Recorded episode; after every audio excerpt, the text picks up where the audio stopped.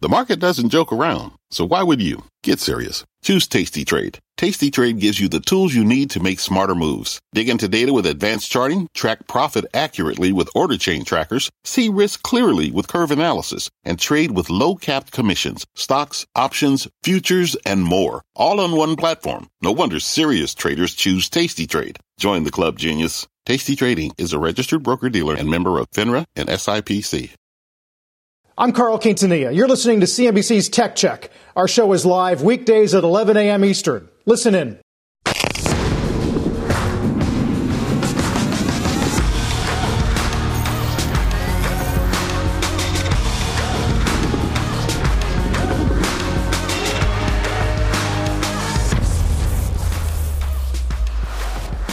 Good Tuesday morning. Welcome to Tech Check. I'm Carl Quintanilla with Deirdre Bosa and John Fortt. Massive M&A news this morning. Microsoft buys Activision Blizzard for $68.7 billion.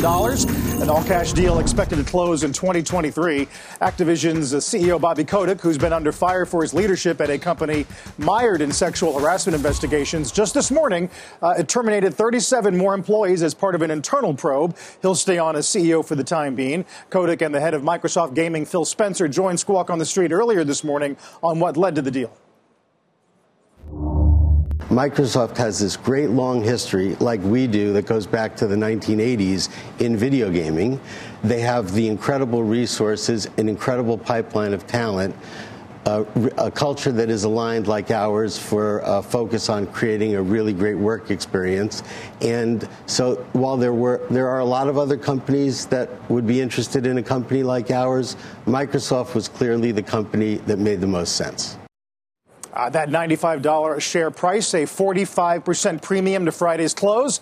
A deal comes just a week, of course, as you know, after Take Two's $11 billion Zynga acquisition. John, lots of implications for the metaverse, for gaming, and for the overall environment of M&A in 22. Yes, yes, but let's not get too far ahead of ourselves. Of course, this has to get all kinds of approval. And we talk about big tech M&A and – kind of the scrutiny of that, especially with the Biden administration in and, and Lina Khan and whatnot. Uh, th- there is no bigger big tech that actually does big M&A than Microsoft, right? Market cap wise, yes, Apple's bigger, but the biggest thing Apple ever bought was Beats, right? Mm-hmm. It was like what three billion dollars, some some small number by today's standards. So will this fly through? I don't know, but in gaming, this is a huge name with a lot of intellectual property at a time when people are talking about not only the metaverse, but cloud gaming and all these possibilities for the future. Microsoft will be in a very strong position, both platform wise and content wise, if this flies. So clear to see why Microsoft wants it. Also yeah. interesting, D, I think that Microsoft is in a cultural position to be seen as competent to take over the mess that Bobby yeah. Kotick has made over there at Activision Blizzard. Um, that's quite a transformation that Satya Nadella has been bringing Microsoft through. Yeah, and they, they talked about this in the interview. And you also see some Activision employees tweeting that this sort of gives them hope that maybe that culture can be cleaned up. In terms of those M&A, John, yes, Microsoft has been incredibly active, but also in the gaming space. Remember ZeniMax Media for what was that, seven and a half billion was only about a year ago. And then there was Minecraft. What a brilliant move that was in retrospect. And that was only two and a half billion dollars. Of course, Carl, this is a much bigger purchase. And I thought something that Phil Spencer said in the interview earlier on Squawk in the Street was really interesting. He said that it's going to offset distribution capabilities that Microsoft doesn't have on mobile devices. He says that the largest gaming platforms out there are the mobile devices owned but and controlled he said. He used the word controlled by two companies. And i feel like we're getting a bit of what's going to be that antitrust argument. We're going to be talking about this a little bit later with julia i know as well. But there's so many implications here and it seemed like they were trying to get ahead of that talking about the mobile platforms also the likes of tencent which is a huge player in this space we probably don't talk enough about uh, indeed, guys. Uh, today it's Activision. Uh, Microsoft, last week, as we said, it was Take Two and Zynga. For more on the mega deals, let's bring in Wells Fargo's chairman of global internet investment banking, uh, Bob Peck. Bob, it is great to have you with us today. Good morning. Thanks for having me. Uh, I guess, are you surprised at either the price or the aggressiveness of Microsoft in, in the face of what we think is a tougher regulatory environment? Yeah. So first of all, as you know, Carl, we're coming off a record M&A year, almost six trillion in global deals that was done last year, all-time record, really beating the previous record in 2015 of about four and a half trillion. Right. The U.S. also set a record, doing two and a half trillion in M&A deals as well. D-SPACs helped a little bit, being about 600 billion of that as well, but just record amounts of M&A being done last year and continuing going into 2022. This deal being one of the big ones already that we're seeing. I mean, I there's a couple different things that are actually driving this. You know, one is clearly still very affordable interest rates, you know, when you look historically, so great environment for that.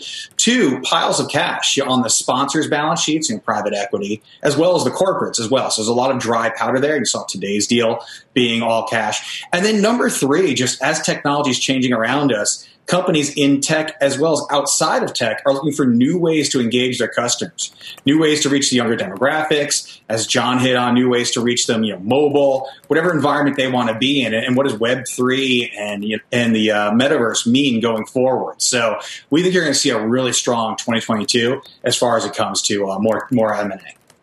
Yeah, some have taken note of this line from Nadella, Bob uh, saying he wants to reduce the friction between content consumption and commerce. Um, with fewer constraints on distribution. Some argue that's an implied dig at uh, Apple and Google and App Store fees. Uh, do you see it going that way? Yeah, I think regulation for big tech is going to be a big part of the story going forward. Um, Lina Khan is, is, leading over there with a, a, mandate to really scrutinize a lot of the big tech players. Yeah, I also think it's why you haven't seen some of big tech deals in the last year or so because of that increased scrutiny. So I think any deal that is announced and gets and uh, moves towards getting done is going to have some pretty sound footing there uh, to be able to get these deals done and have you know sizable breakup fees just in case the deals can't get done. But regulatory will be a big part of the story going forward for sure for big tech. Yeah, Bob, as an investor, though, how should you handicap this? Because on the one side, the argument that, that Microsoft seems to be making is you fight giants with giants yeah, you got some strong gaming platforms out there. The way to fix that situation is for us to get bigger and open up distribution. But there is an argument to be made, and you know, regulators here in the U.S. might make it that you just keep everybody from getting bigger, right? Uh, either break them up or you cap their ability to do M&A. So as an investor, how should you uh, kind of hedge your bets on which argument ends up winning out? Well, what I think is interesting is you're seeing a lot, a lot, of the large tech players really diversify their portfolio, right? From being in, involved with, you know, OS systems, cloud, um, enterprise, gaming, etc., and really playing across a spectrum and not necessarily creating a monopoly or concentration in one certain area. And I think you're going to continue to see that happen as well. Also, outside of tech, look for other verticals to expand more and more into tech. And, and, John, as you and I have talked about before, I think there comes a point in the future where tech as a vertical, you know, sort of becomes archaic, right? As every single company out there will need to have certain tech strengths to be able to compete. So I think you're going to see more and more continue to happen. Obviously, with the stock's reaction today, you can see investors are putting a little bit of an uncertainty on the deal completion. We'll probably see as we get more information on the regulatory side. Okay, I'm looking at uh, Electronic Arts up almost six and a half percent. Take Two up a little better than 4%. But who's left out there, tech wise, that could afford to buy companies of that size and that would likely get the sort of regulatory nod that at least some are hoping Microsoft gets? I mean, I can't imagine that if Facebook or Amazon uh, tried to, to buy one of those companies, uh, it would get a shrug. Yeah, well, you got to look outside just internet as well, right? So when you think about you know, the Salesforces of the world, the Shopify's of the world, the Snowflakes of the world, you know, Microsoft, as you probably well recall, John, there was a time about a year ago where Microsoft was rumored to be looking very closely at TikTok, right? So I think what you're seeing is that tech more broadly, not just consumer tech or internet tech, that you're going to see these players play to create that portfolio that we talked about. Yeah, so Bob, it's not just Megatech talking about this and, you know, plans to go into the universe. Disney and Walmart are two other recent names that have been talking in the space. Could we see them do deals and with sort of a better hand in terms of the regulatory front? And as John said, who is there left to acquire in terms of gaming, but perhaps gaming or metaverse adjacent? Some of these software companies or developers. Yeah, I think that's really astute. And you've already seen some moves uh, Walmart has made, for example, investing in India with Flipkart, getting closer to e commerce. They too were also rumored to be around TikTok when that asset was potentially in play. So I think you're right. And, and to my comment earlier, I don't think it's just a tech vertical consolidation, quote unquote, but more of these other large companies and other verticals thinking about, you know, what does crypto mean to us going forward? What is blockchain? What is meta? What is Web3? How do we think about all these things and how do they impact our businesses, our core businesses going forward? And what moves can we make maybe on a smallish side to just learn more about those areas, or maybe on a very big scale side, once you realize what you want to do, to be able to make sure you are best positioned as those technologies develop. And Bob, as we're speaking, we're seeing the NASDAQ continue to lose steam. It's now down 2%. A lot of these growth names uh, seeing this multiple revaluation. Do you think that we will see more deals as they come down? This was the story certainly with Zynga last week, coming down from those Apple iOS changes. More of these growth names become acquisition targets as the sort of macro uh, macroeconomic uh, backdrop takes place. Yeah, no, it's a great point, right? You had records year, not records, but very strong years last year with the Nasdaq up 21 points and S&P up 27 or so. As you know, the big mega tech names are about 25% of the S&P. And since we've had uh, Omicron come out, basically in the end of November or so, you've seen those names pull back, weighing down about 6% or so. What's interesting there is the names outside those big mega cap names in the S&P are actually flattish. Um, in fact, there's more names in the S&P that are up than down, uh, but those big names have such a big impact on it. But I think you raise a really good point here. As companies sit there and look what's, you know, I think someone said earlier, what's on sale or what's come down or what's become more affordable now, is that now more attractive for what you can do? And, and by the way, can you use your cash, which you have a lot of on your balance sheet probably, but also can you use equity too if your equity has also been strong? Hey, finally, Bob, you know, the knee jerk uh, to the news this morning was trying to place Microsoft in some kind of spectrum uh, of regulatory risk, as if different players have different uh, risk in, from, from regulators in D.C. And we'll find out more from Lina Khan today, I would imagine. Do you see it that way, or is everybody sort of equally at risk uh, to having a deal looked at? Yeah, our view is that they're going to take a hard, honest look at all these big deals, and everyone's relatively on equal footing. There are some concentrations that the, that the FTC will have to look at pretty closely, especially if you're already in tech, and therefore, what are the opportunities and risks in front of you? But we think you're going to see very fair, stern looks across any of these major deals. Right. Uh, that's certainly what we expect uh, in the months ahead on this one, Bob. Uh, appreciate you giving some guidance on it. It's great to see you. Bob Peck. Thanks for having me. Appreciate it. Now, speaking of regulation, uh, the FTC and DOJ are holding news conference, uh, a news conference in less than an hour, laying out a uh, muscular antitrust agenda that could put even greater scrutiny on deals just like Microsoft ATVI. Let's bring in our Julia Boorstin. Morning, Julia. Well, John, this nearly $70 billion acquisition of Activision Blizzard is by far Microsoft's biggest, followed by LinkedIn at $17 billion. And our colleague Andrew Ross Sorkin, he reports that there is a $3 billion breakup fee. Now, that would indicate confidence that they will be able to secure antitrust approval for this deal. Now, here's how Activision's Bobby Kotick explained why the combined company does not create monopoly power. One of the motivations that we had for a partnership with Microsoft is the recognition of it's a it's a big market, but there's enormous amount of competition. Whether it's Tencent, who has resources that are extraordinary and a global footprint, or Sony, or Facebook, or Amazon, or Apple, or Google, or Netflix, or Disney. When you think about the race for the metaverse and for more influence in gaming in the gaming ecosystem, we've now seen more competition than ever before. We should get a lot more insight into the regulatory chances of this deal at the top of the hour when the Department of Justice and the Federal Trade Commission are holding a joint press conference. They are expected to share their updated merger guidelines. And then we will hear from FTC Chair Lina Khan directly tomorrow on CNBC's Capital Exchange. That's at 10 a.m. Eastern, live on your second screen, screen at cnbc.com slash Capital Exchange. And of course, we'll bring you all the headlines here. And the timing of this deal, I have to say, it's pretty remarkable how it coincides with something else. Also today, Pierre Omidyar's backed Tech Oversight Project launched its today, and it's all about lobbying for antitrust legislation, part of this really pretty broad antitrust push, John. And I'm curious if you think that after Microsoft went through its own antitrust regulatory issues so many decades ago, if they're better prepared for this, um, they have avoided a lot of the scrutiny that the likes of Facebook and Amazon have drawn.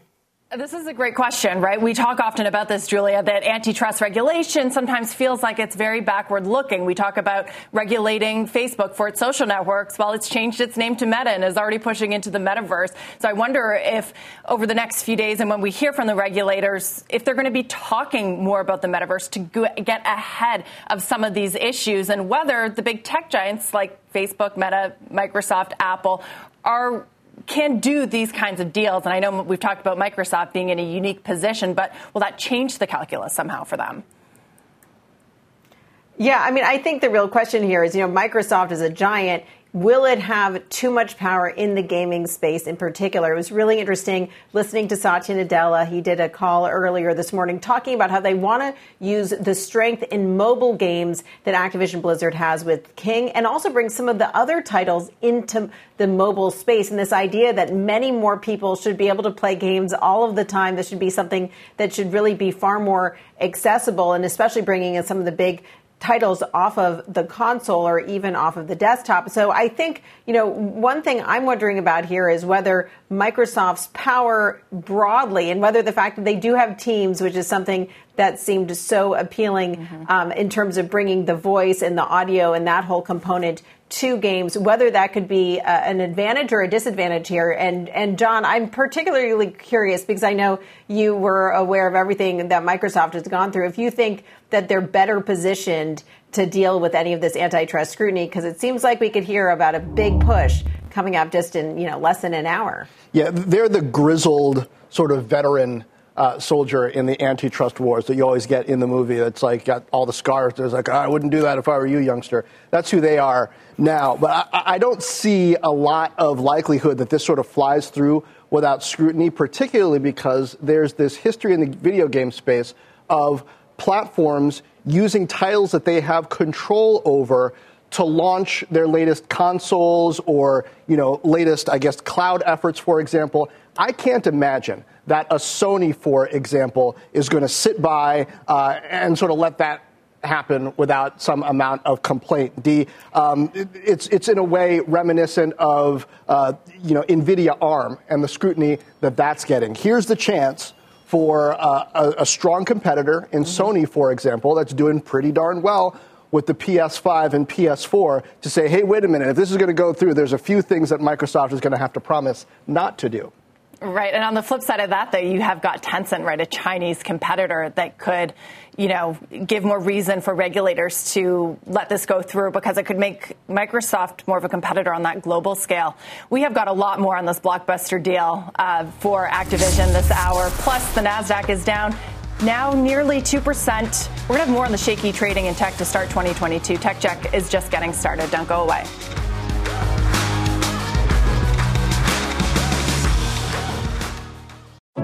What does it mean to be rich? Maybe it's less about reaching a magic number and more about discovering the magic in life.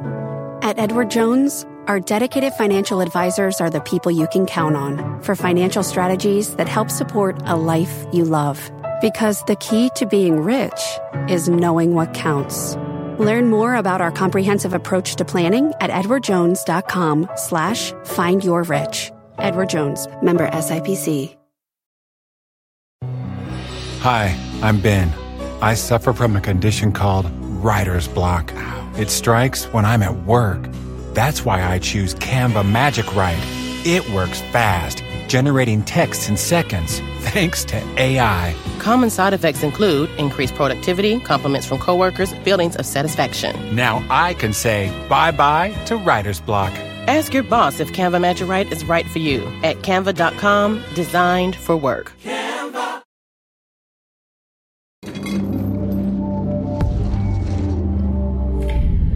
check on Zscaler. Morgan Stanley upgrading the stock from equal weight to overweight, but actually lowering its price target from 330 to $325. Bullish on the cybersecurity firm's cloud security platform, given the broader transition to hybrid working. Also says they see the potential for accelerating revenue growth. The upgrade comes as Morgan Stanley releases its top cybersecurity picks for 2022. This morning, Zscaler joining names like Palo Alto and Okta on that list. Shares getting a boost today on those calls. And Carl, a lot of the folks we talked to still love the cybersecurity space despite the sell off in software. Uh, indeed, D. Meantime, uh, 2022 has kicked off with some big stock swings, and today is no exception. Got a significant sell off here. NASDAQ, as you can see, down almost 2%. Our senior markets commentator, Mike Santoli, joins us with a closer look at some of the moves, and I guess, Mike, some of the damage that has already been done late last year. Absolutely, starting uh, back in the fall, really. And, you know, there's been some complication in this rotation that people have been expecting, predicting, applauding, positioning for back into the value and cyclical sectors. And you see that today if you look at the uh, financial ETF against software. Now, software was kind of first to roll over, led to the downside within technology, within the growth area. And as you see, they sort of completely decouple back uh, in November or so software trying to get its footing today. It's not underperforming at this point. Stocks like ServiceNow getting a little bit of relief. Uh, we'll see if that matters. But the financials, you know, rolling. They just got a little bit over aggressive on the upside, it would seem, relative to even pretty decent earnings. Goldman's missed today, exacerbating this feeling that there is a valuation ceiling on the traditional cyclical sectors that maybe didn't apply to growth. So if you look at the overall Nasdaq one, uh, Nasdaq 100, it's gone from, you know, 22 times forward earnings before the pandemic up to 30-ish, 31. Now it's down maybe 27. And the big question is how much more has to be drained away because in the most aggressive sectors of tech, the profitless companies, that has been deflated to a fair degree. Never know if it's all done, but it's definitely uh, sort of had its reckoning before most of the big caps have as they are today. You know, Mike, I was struck uh, just how much we're flailing on where inflation is headed. You got Goldman talking about wage inflation, hopping onto what uh, J.P. Morgan said on Friday, and yet a downgrade of Gap on the prospect of deflation in apparel in the coming quarters. Right, um, and and so that's the fix that the the market feels itself in. I'm not sure it's a genuine. Uh, you know, pinch, but it's one that's perceived right now, which is economic deceleration into people in advance of a Fed meeting, really starting to try and get in front of what they believe to be a pretty aggressive Fed move. I think it's really important to remind everybody the market has done its tightening, it's rationing capital on its own, while the Fed has done literally nothing but talk at this point. All right, Mike. Thank you, Mike Santoli. Meantime, we have been talking M&A all morning. Here's another name on the move, Citrix. Uh, in on reports it's in advanced talks to be acquired by Elliott Investment Management and Vista Equity Partners. Stock first popped about a month ago on headlines saying Elliott and Vista were in the early stages of putting together a bid. We will continue to watch that story. More Tech Check still ahead. Stay with us.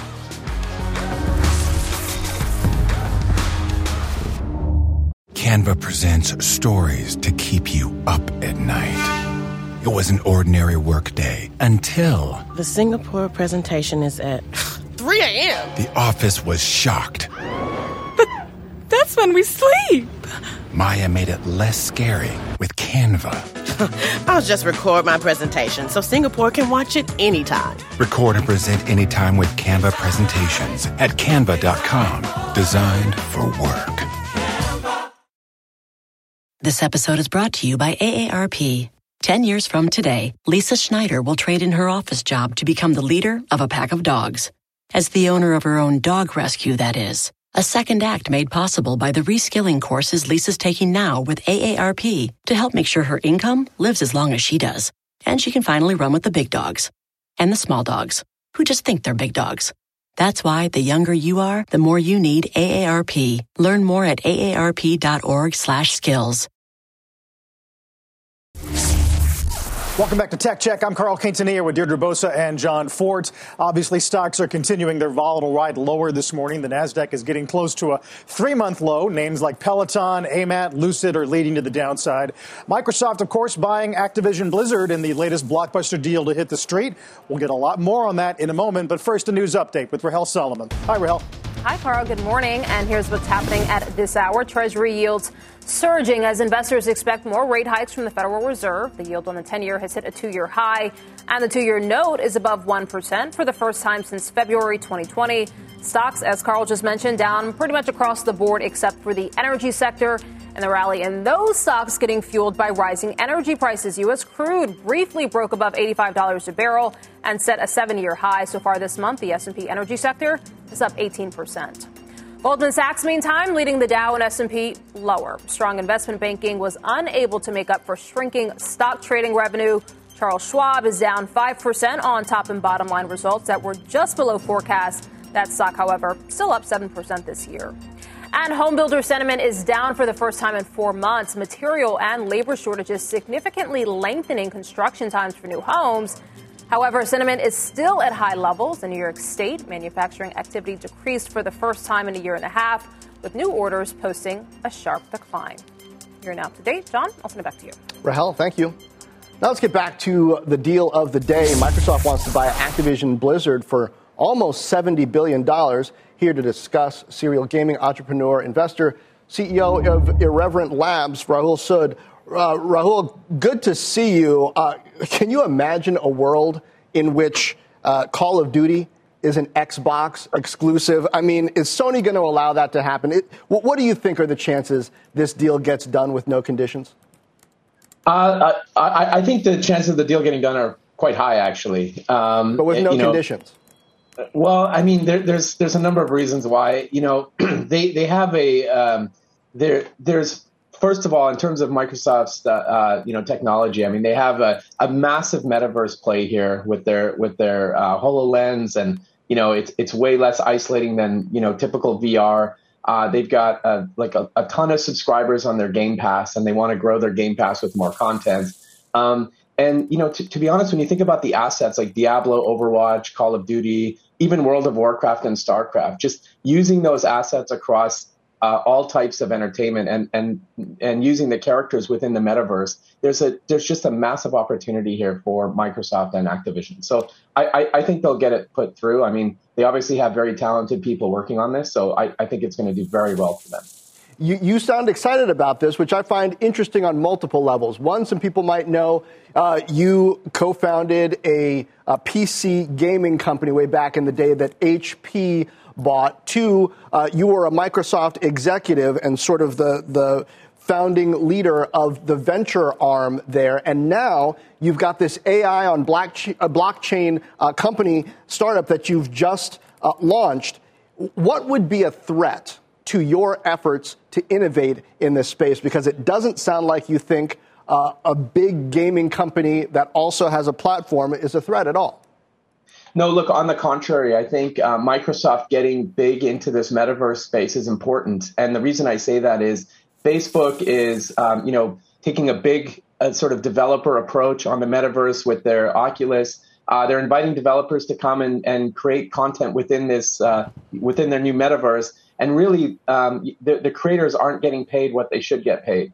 Microsoft has the ability to uh, to to take their investments and invest it in the cloud uh, you know, invest in Azure. A lot of the future games are going to be doing rendering on the cloud, and there's really no better company positioned to uh, to build that than Microsoft. And by the way, um, you know, Phil Spencer was uh, he was actually one of the people that hired me into Microsoft. He has really grown into this incredible leader. I really think that hmm. you know under Phil's leadership, they can clean up the culture and they can really make uh, Activision in a, in a much better uh, position than they are today. Um, you know, he right. leads with empathy. He's uh, he's just he's very good at what he does, and I and I believe they have a strong vision, a strong financial vision for where this is going to go. But beyond that, just the, uh, the the combination of this with Hololens is no joke. Right. I think you're, you're alluding to a cultural vision as well, Rahul. Um, we talk about the scrutiny that megacap tech is under. Uh, we spoke to Bob Peck about this earlier on in the show. Who else could do a deal of this size outside of what we typically think of as megatech? Could it be a Disney or um, a Walmart? And how come we're not talking about Netflix doing deals like this with their stated push into gaming?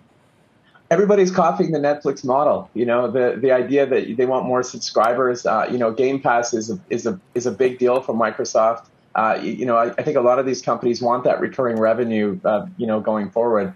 Um, in terms of who else could play in something like this, I, I would have no doubt that perhaps Facebook was even bidding on Activision, you know, as well. Maybe other companies, um, you know, pushing the, the, the price up the way it is at the moment.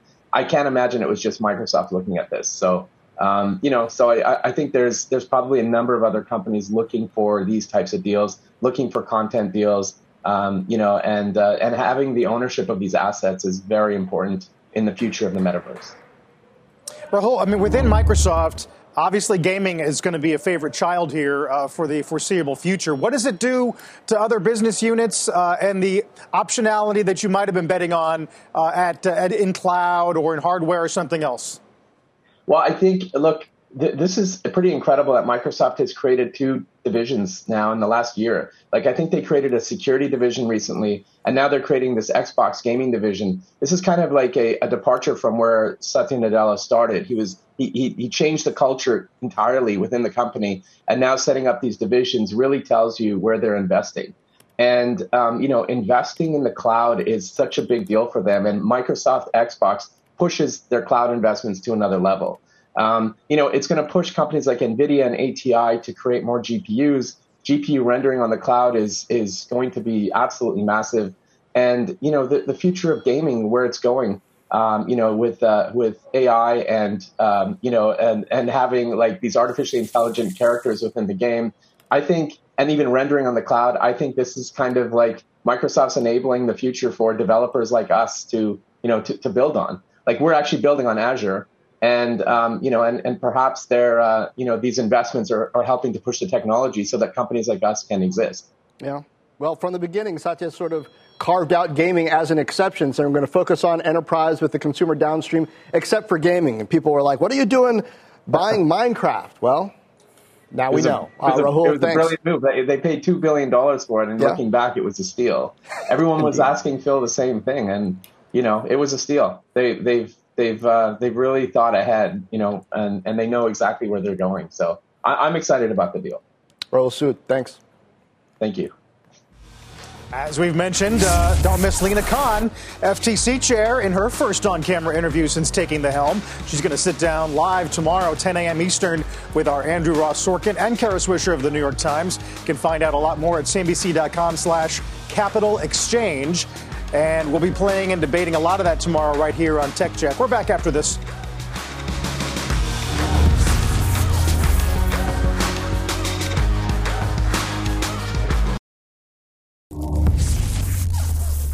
Welcome back. IBM CEO Arvind Krishna giving some insight into how global customers are adjusting their logistics strategy in 2022. I spoke with him Sunday in New York on stage at the National Retail Federation's big show. He said customers are asking how to build more flexibility into their approaches.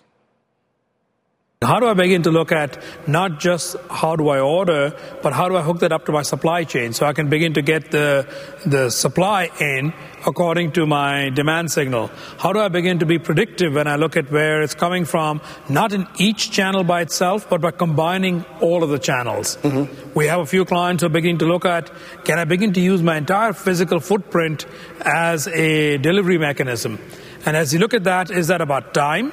Or is it about optimizing inventory? Or is it about getting rid of what is the number that's often talked about? 20%? Actually, I think that probably underestimates it. Maybe 25% of all inventory often gets uh, massively marked down or is not sold or is undersold or goes someplace else. So, how do you begin to optimize all of that when you do have these supply shortages? Is something that's going to become critical. I also asked him about NFTs and whether he sees value in the underlying technology. He does because of basic economics. I wouldn't say it's uh, it's uh, impossible uh, to copy physical goods because nowadays with all the techniques we have around 3D printing and scanning and reproduction, you actually can, including getting to reproduce layers of paint on things, right? so, so I think that there is a value in NFTs because people like originality and people like when there is a scarcity. Back to economics 101. I mean, like if you can reduce the supply, then there is value in those. But now you have to get deeper. So getting away from the fad, how do you ensure that it is indeed rare? How do you think there is a market for it? So I think it's way too early to tell whether all this will be true. But if I go based on other markets like that, there is a market. And that market is measured in the tens, maybe the hundreds of billions hundreds of billions. Uh, D, that's a lot. I like how he said getting away from the fad as well, uh, yes. uh, John. Meanwhile, Apple, another bullish call this morning. Deutsche Bank hiking its price target to $200, forecasting more than 15% upside for the tech giant. Catch the full call at cnbc.com slash pro. We're back in just a moment. Stay with us.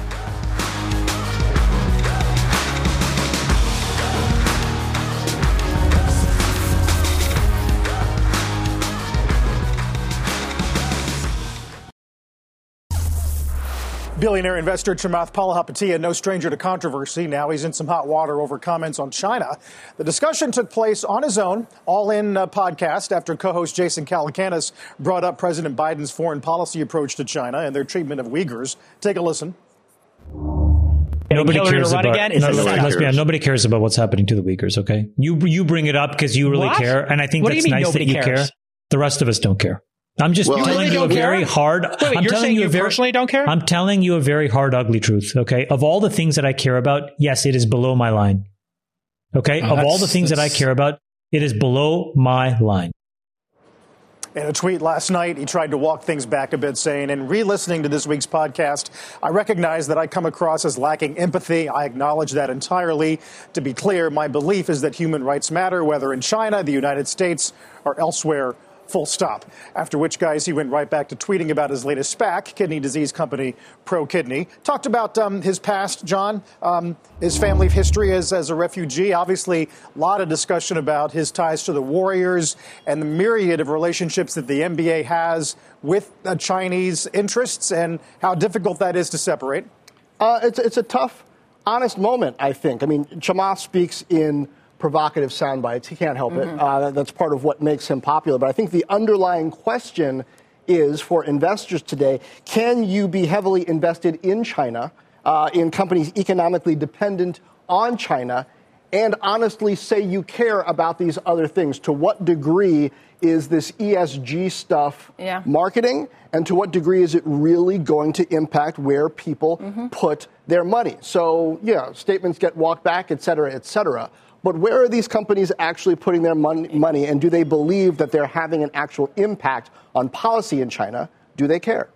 Yeah, and it's it's one of just one of the things that investors and you know CEOs, business leaders have to look at when doing business in China. When I lived there, we called it the three T's as well: Taiwan, Tibet, Tiananmen. These are also sensitive issues with a lot of history that businesses need to navigate. Uh, so Chamath Palihapitiya, provocative indeed, uh, and we're seeing sort of the repercussions play out on Twitter from the Warriors, uh, and certainly it will continue despite his tweeting about the latest SPAC.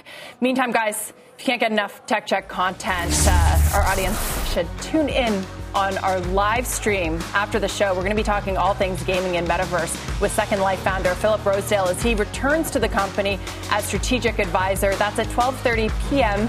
9:30 uh, 12:30 p.m. Eastern, 9:30 a.m. Pacific, live from our Twitter page, CNBC at Tech Check. Don't go away.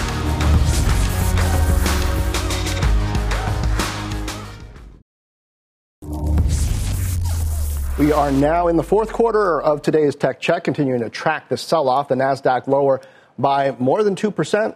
Dom Chu, what's going on? So that pullback now, John, has brought us to a level where we are entering that so-called correction phase again, where the markets pull back by about 10%, specifically with regard to the NASDAQ composite overall from those record highs. Again, that pullback is now down roughly 10% from the record levels that we saw over the past few months. Now you compare that with the S&P and the Dow that are down more about 4 to 5% from the record highs that they've seen. So very much more about the NASDAQ composite, a big focus these days.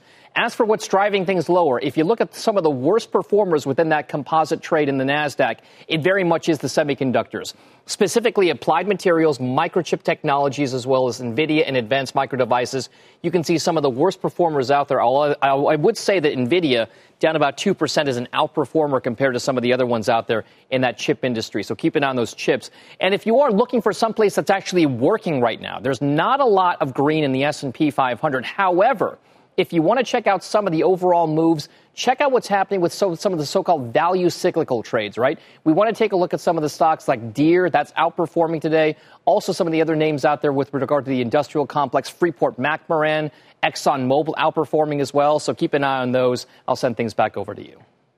And Dom, thanks very much. We'll continue to track that sell off.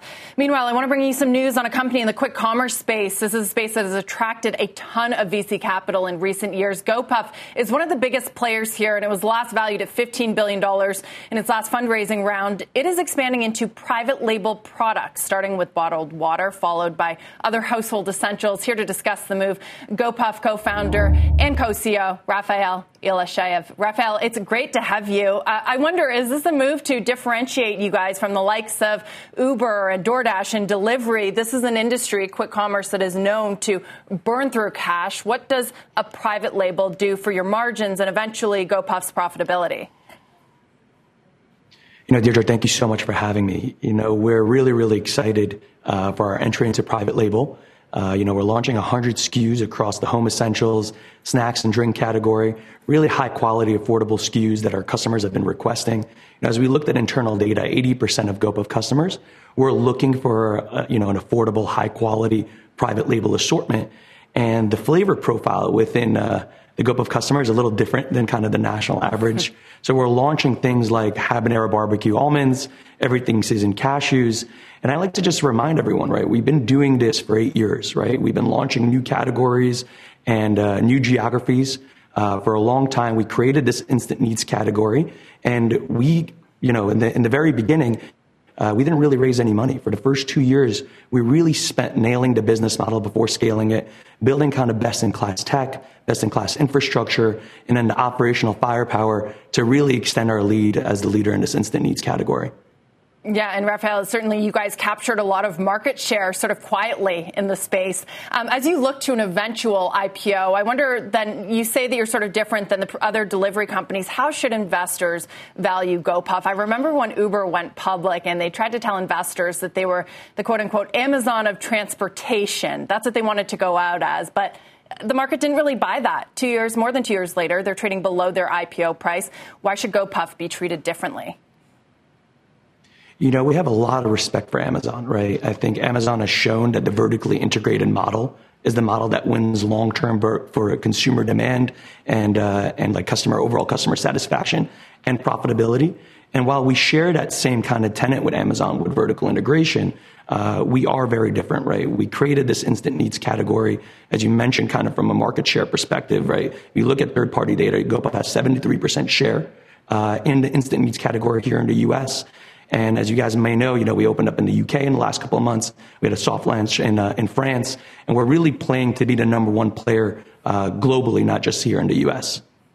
Raphael, I know you can't give us any specific figures, but I wonder what that profitability picture looks like for you guys, what the unit economics are, and if that is more like an Amazon versus, you know, an Uber. Yeah, you know, as uh, as I mentioned before, right, we, last eight years we really spent a lot of time nailing the business model before scaling it. So before we started opening up a whole host of buildings and opening up kind of new geographies, we really focused on the unit economics and delivering positive contribution margin. That's why if you look at our comp markets, we have really, really strong unit economics. We have positive contribution margins in our comp markets. And it kind of gives us all the confidence in the world to continue to reinvest in the consumer experience, to continue to reinvest in technology and kind of open up infrastructure on a global scale. Well, Raphael, thank you for being with us. We hope to talk to you again soon. That's GoPuff co-founder and co-CEO Raphael Ilishayev. Thank you, Deirdre. We should also note that GoPuff is a CNBC Disruptor 50 company and CNBC is now accepting nominations for the 10th annual Disruptor 50 list. To nominate your company, scan the QR code on your screen or go to cnbc.com slash disruptors for more information. John? Yeah, and in the meantime, Snowflake shares are almost 30% off their highs. William Blair says now's the time to buy, citing the company's better than expected growth last year and the competitive moat around multi cloud offerings. Tech Check is back in a moment.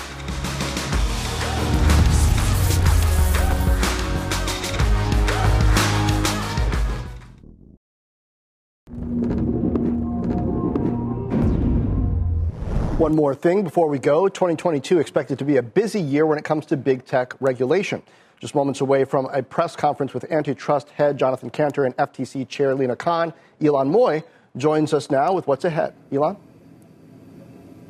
Well, John, this will be the first time that we're hearing from both of these two regulators together. They are expected to talk about how their agencies will approach mergers going forward. Remember, just after Khan took over the top job at the FTC, it revoked the vertical merger guidelines that were developed during the Trump administration. And the White House is also encouraging both the FTC and the DOJ to enforce antitrust laws vigorously, including looking back at prior mergers. And that means the agencies have their work cut out for them. The boom in M&A activity is straining the FTC's resources. Now, there is a proposal floating around on Capitol Hill that would dramatically increase companies' merger fees and boost funding for the FTC and the DOJ. But that bill is currently in limbo. Meanwhile, you know who do, does have big money? Big tech. They are flooding DC with cash right now. Facebook was the biggest spender over the first three quarters last year, dropping $14.7 million as it faced criticism of misinformation, censorship, the whistleblower hearings. Second was Amazon at 14.4 million. Google and Microsoft each deployed about $7 million. Apple nearly $5 million.